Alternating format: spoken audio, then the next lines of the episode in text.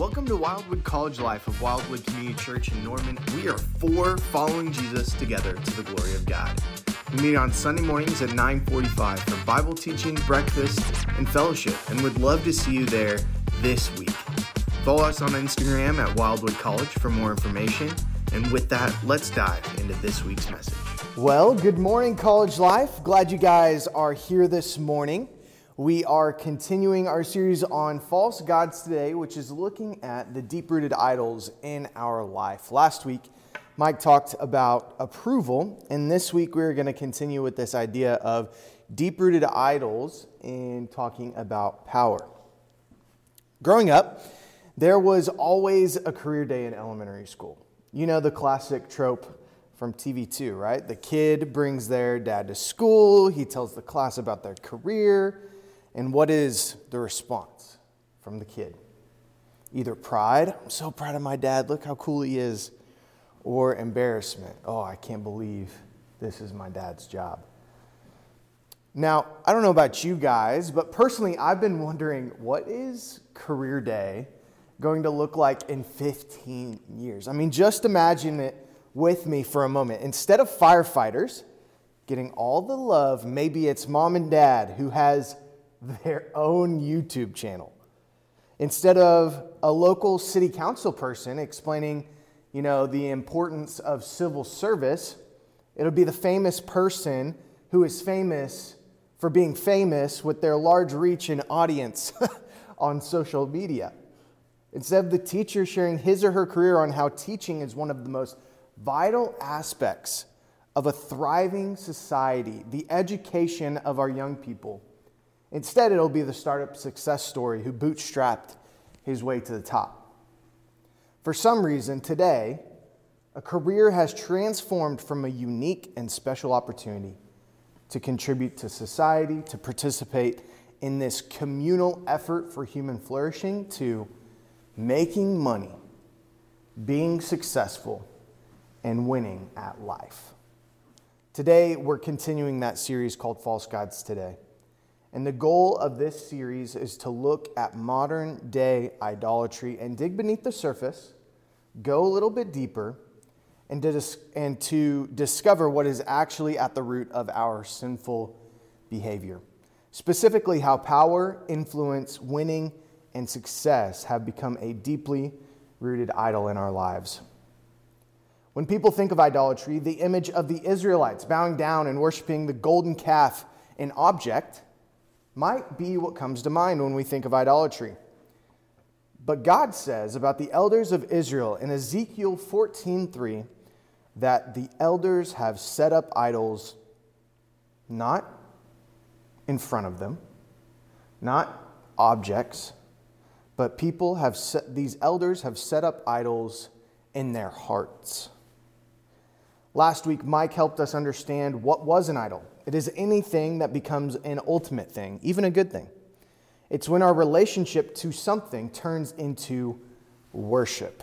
And that's going to be what we're talking about today is this idea of disordered worship. In 2013, Eric Geiger preached at Austin Stone Church on what he called four root idols. Martin Luther even believed that every violation of the Ten Commandments was first a violation of the first commandment, putting another God besides him in my life. He describes these four root idols that drive our sinful behavior, and that all sin can actually be traced back to these four root idols. Last week, we looked at approval, and we defined it as a longing to be accepted or desired. A longing to be accepted or desired. The solution we said, was not finding inner peace, being ourselves, or finding approval in our work or what we produced, but it was this. We can repent of our longing for approval by rejoicing in his gracious approval, looking at Galatians 3:13.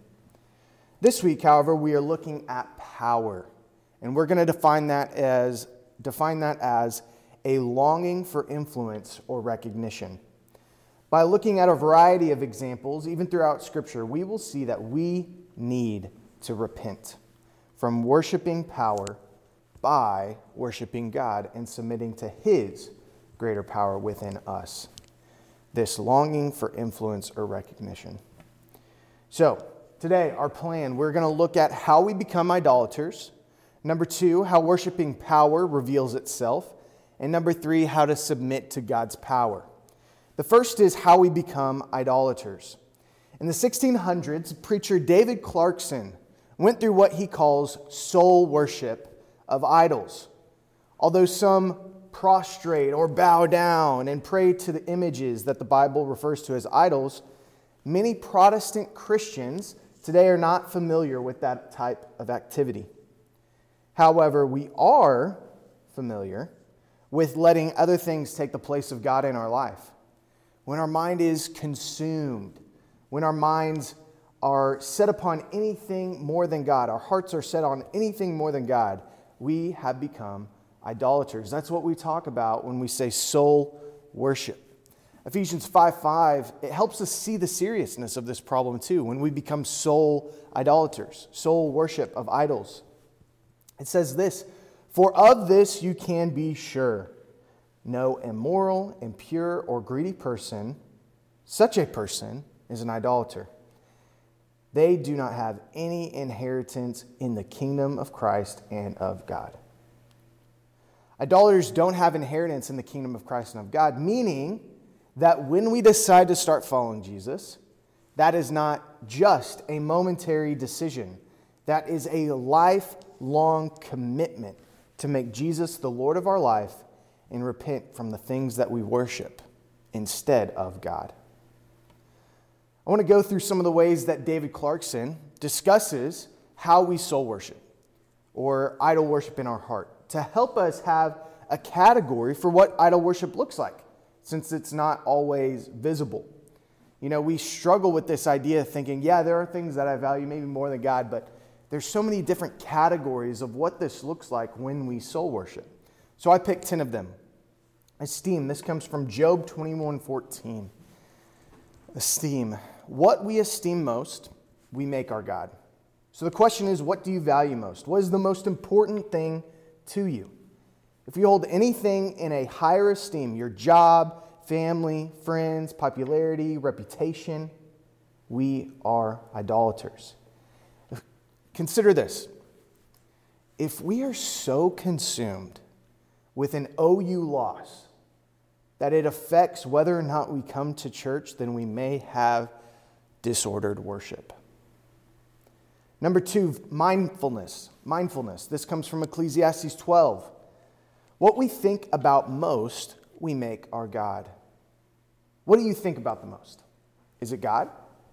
Is it the things he values? Or is it school, grades, friends, lack of friends, or romantic relationship? It's not that we can't be mindful or think about other things, but when we think about ourselves, our interests, our pleasure, our desires, we set up those things as idols when we think about them more than God and the things He cares about. If we go a day or days without thinking of God, then we have put something in the place of God. We have become idolaters. Number three, intention. This comes from Ecclesiastes 12 as well. What we aim at most, we make our God. What is the intent? Or, should I say, what is the purpose of your life? What are you aiming at? The Westminster Confession of Faith says that the chief end of man, aka the meaning of life, okay? The meaning of life is to glorify God and enjoy Him forever. Do our lives revolve around glorifying God, or do they revolve around glorifying ourselves, making our name great? We were not designed to focus our lives on things more than God. And when we do, we can't help but be dissatisfied and we have become idolaters. Number four is love. This comes from so many different places, but specifically, Exodus 20, verse 3, Deuteronomy 6, 5, Matthew 22, 37, 1 John 2, 15. And it's this what we love most, we make our God. God has created us to love, to adore things, And God gives us good gifts. That is so obvious. And it is okay to love these things. Okay to love our family. Okay to love our friends. Okay to love what we do in our job.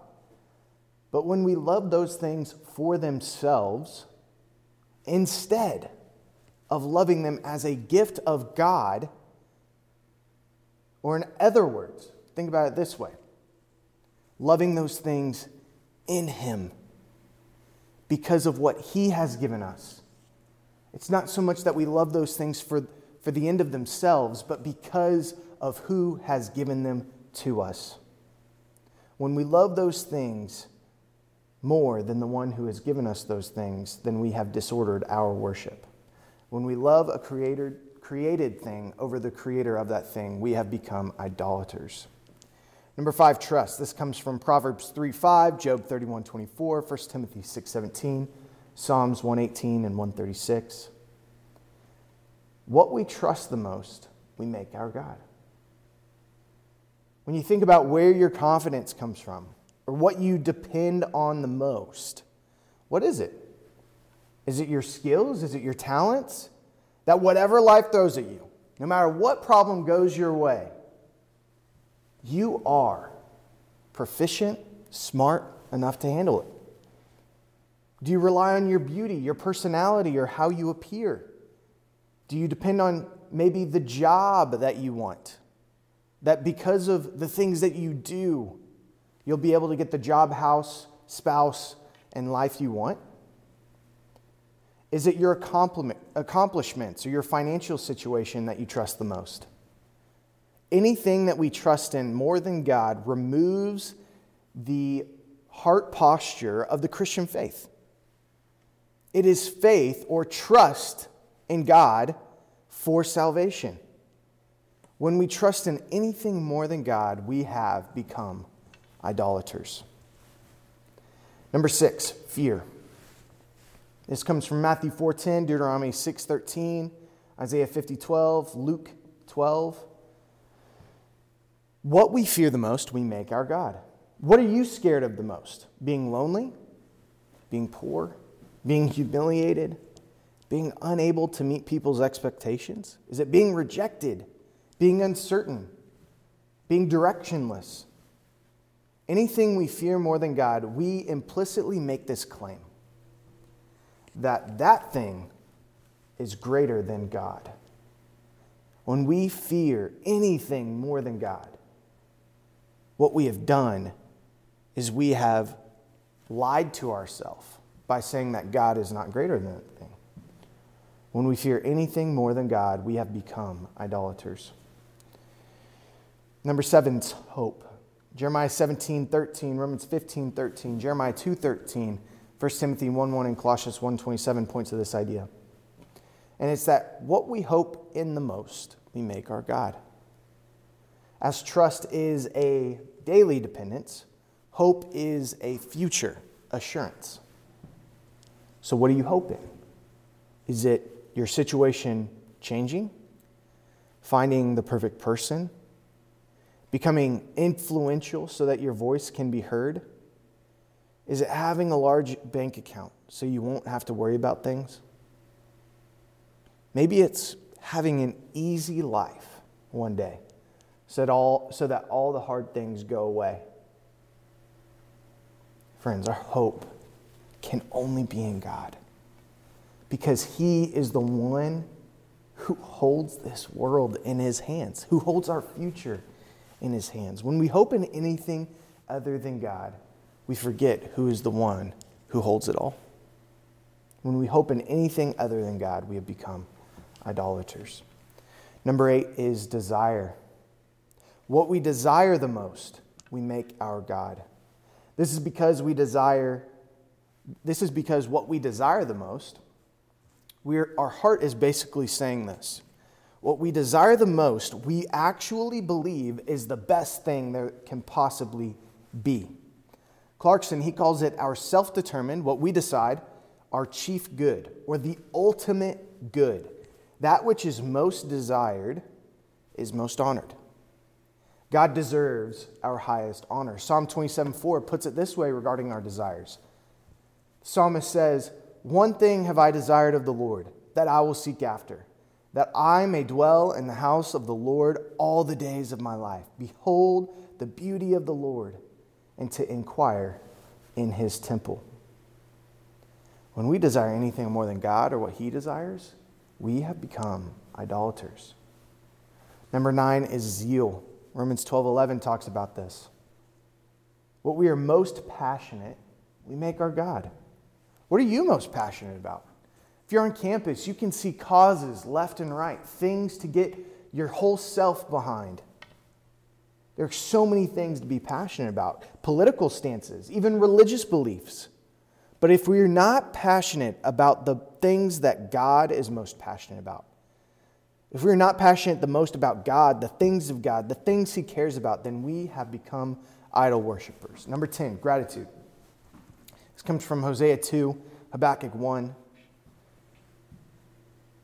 To whom or to what we are most grateful, we make our God. I'd like to just quote Clarkson's words here.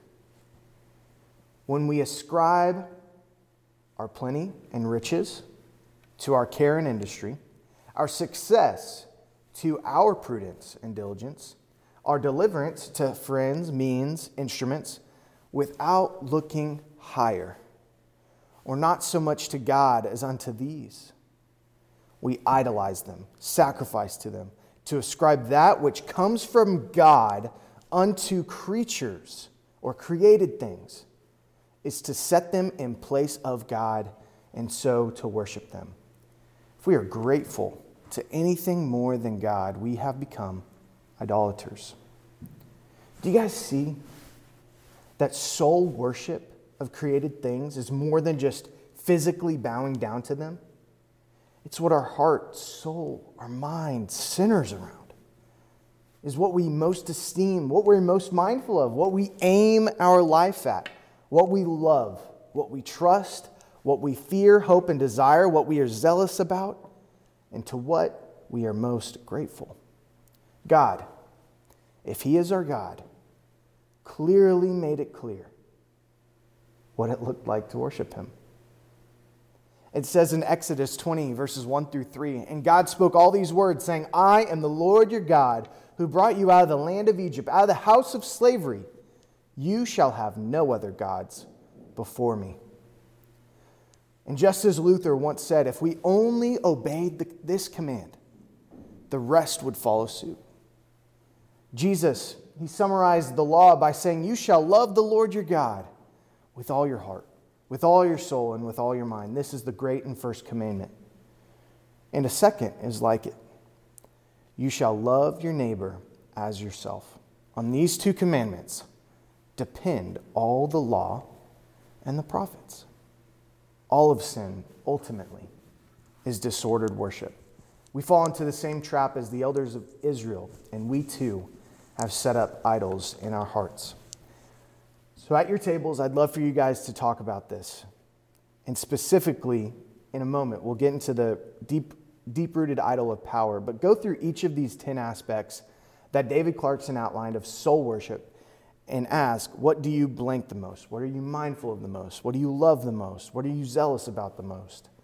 Okay, and then we'll come back and finish up by talking about power. Okay? Now, I, I spent the majority, the, the beginning, to focus on soul worship because without that foundation, the rest isn't really going to make sense. And so now that we have that solid, solid foundation, I want to talk about power. Now, this root idol, it ultimately goes back to the fall. In Genesis 2:17, what was the original temptation in the Garden of Eden? What was it that the serpent communicated to tempt Eve to eat of the apple? The temptation of the serpent was that Adam and Eve could be like God. By taking over the power of their future, to take over their choices rather than accept our limits and depend on a limitless God, we to this day desperately seek ways to assure ourselves that we have power over our destiny. That we are self determined, free agents with no limits, that if we try hard enough, work hard enough, use enough people, that we can get to where we want to go. So, this is how worshiping power reveals itself. The idea is this life only has meaning, and I only have worth if I have power and influence over others. Success, winning, influence, this is power. On your table, there is a graph of, I, I don't remember what it says, but yeah, an idolatry chart of the four idols, deep root idols, that we're going to be going over. Approval was last week, power is today.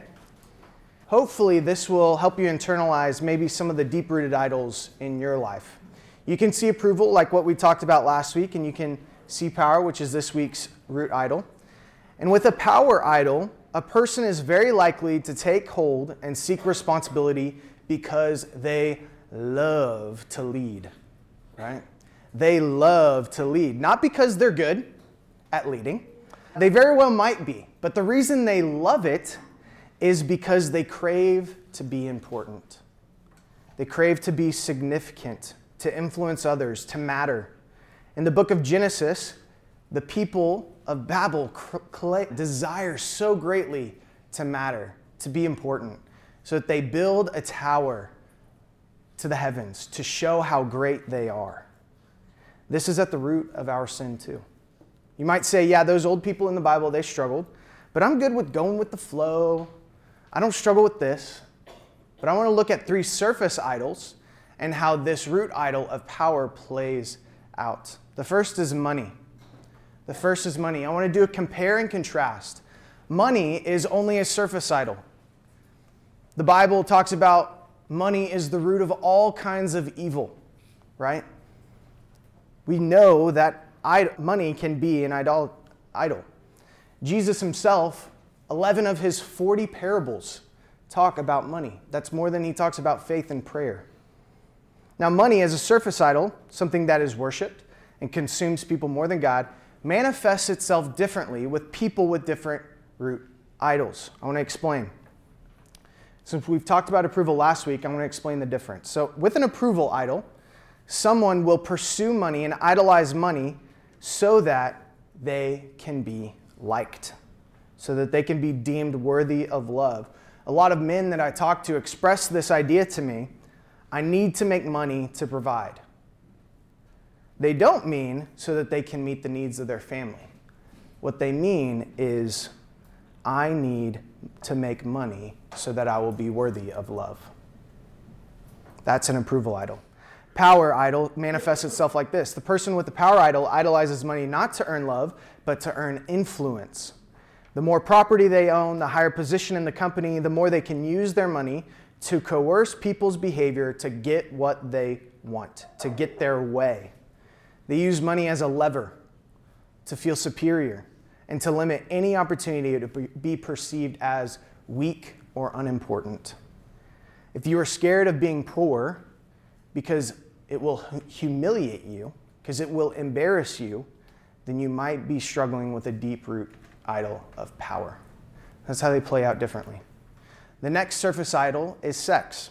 The Bible is clear in the New Testament and Old that any fornication, aka a sexual act outside of the covenant of a marriage between a man and a woman, is sinful. Paul says, Avoid fornication. Let every man have his own wife, and let every woman have her own husband. Jesus even says that thinking lustfully is a sin. This is what we talked about in the Sermon on the Mount. But sex is merely a surface idol. There is always something deeper. So let's compare once again. Approval.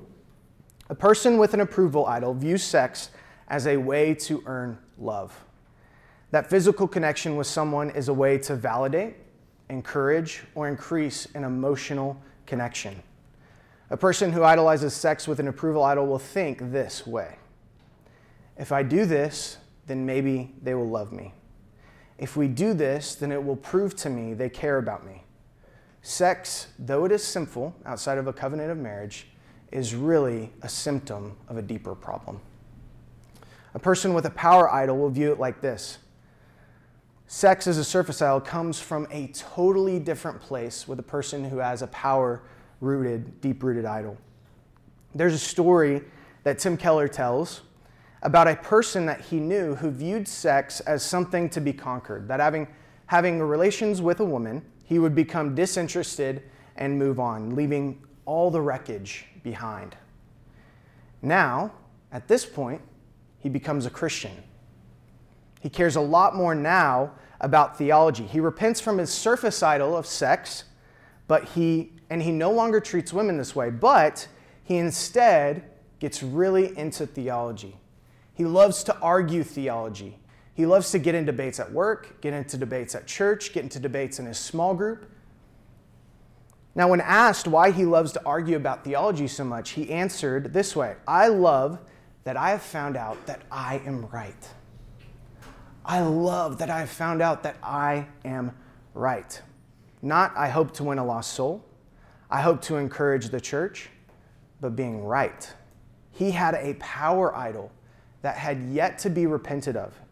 And it wasn't until he submitted to God's power within him that he finally started to heal. Another one is a good one involvement or community.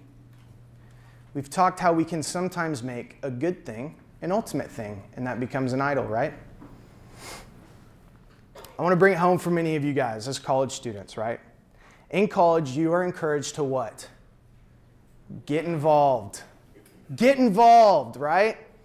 Community unquestionably is important to God. In the Garden of Eden, before sin even entered the picture, God created Eve because it was not good for man to be what? Alone. It was not good for man to be alone. That wasn't an effect of the fall.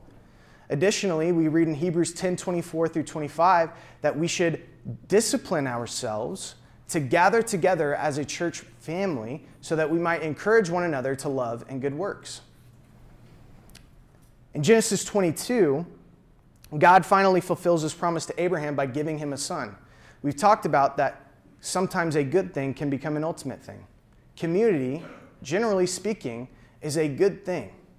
But when it becomes an ultimate thing, that's where we've dipped into idol worship, right?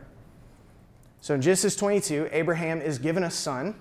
A promise was made to Abraham. He was coming through on this promise. And what does God ask Abraham to do? He asks him to sacrifice his son. To keep it short, though a son was a good thing and a gift, God wanted to make it clear to Abraham that it wasn't to become an ultimately ultimate thing. Similarly, involvement in community is a good thing, but we can't make it an ultimate thing. So let's do the comparison again.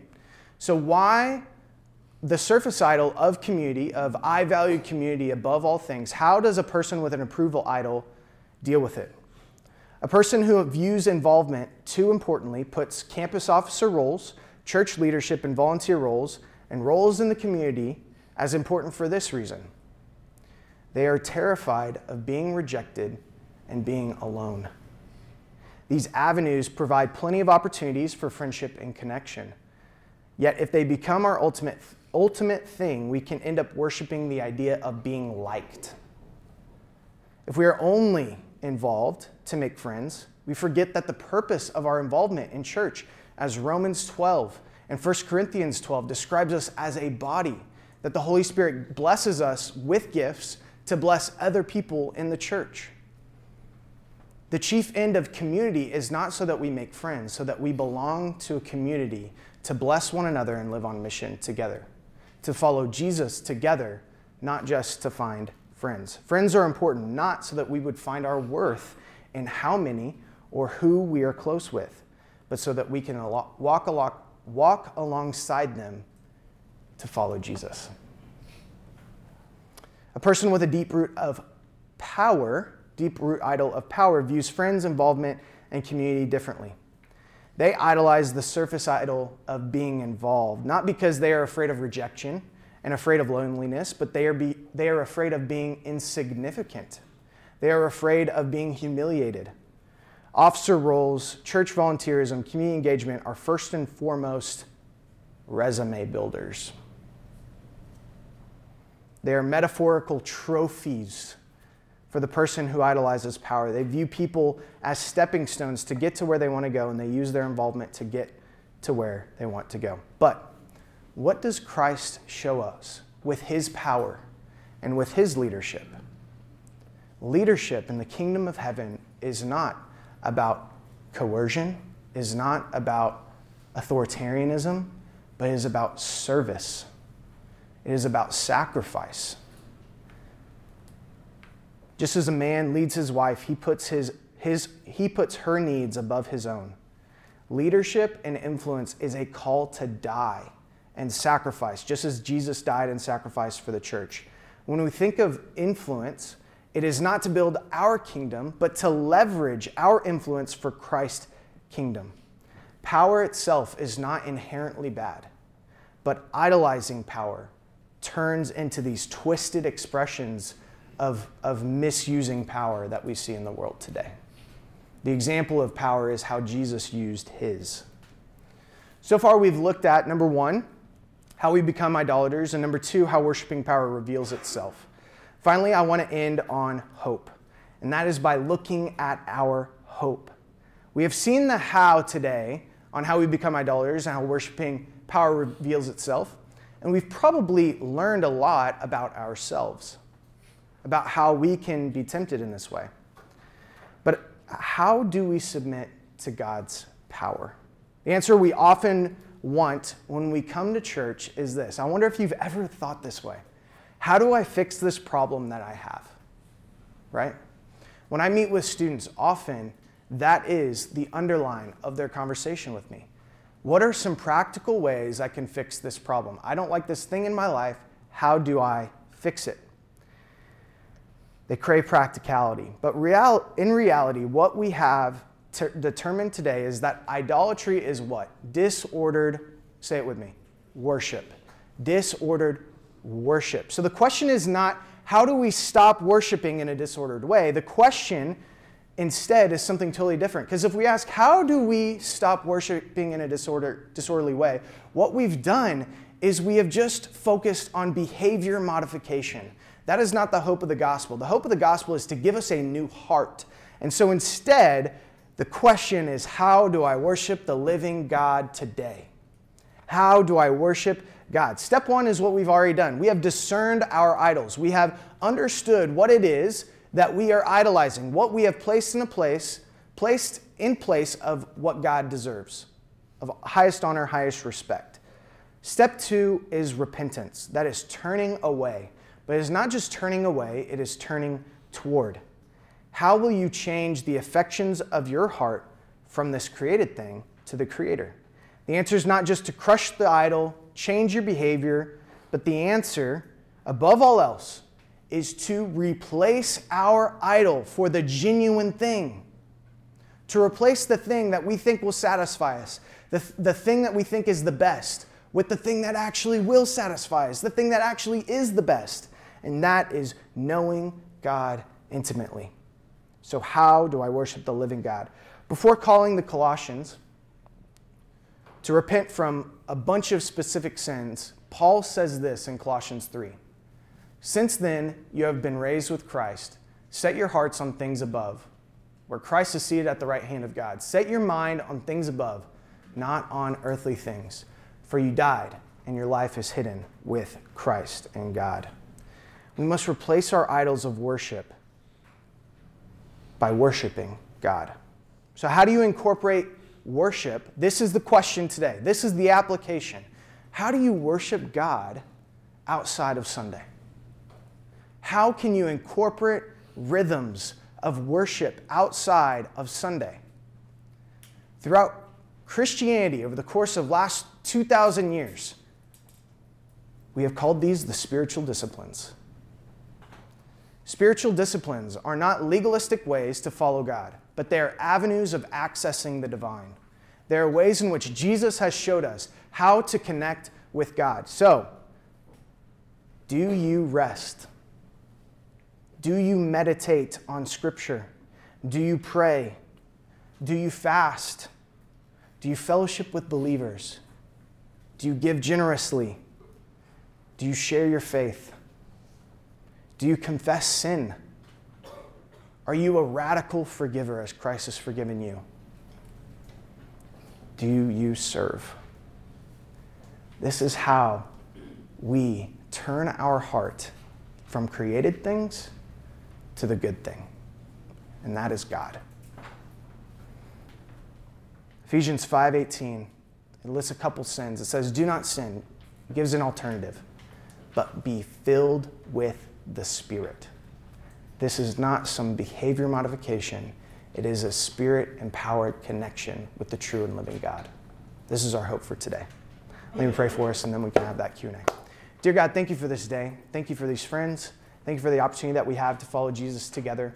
I pray that as we close today, we would remember that what we are called to do is we are made to worship. Not created things, but the best thing, and that's you, Jesus. I pray that we would do so as we walk uh, the rest of this week, that we would build in habits of spiritual disciplines where we can connect with you in a holy way. Lord, work in our hearts and change us. In Jesus' name I pray. Amen.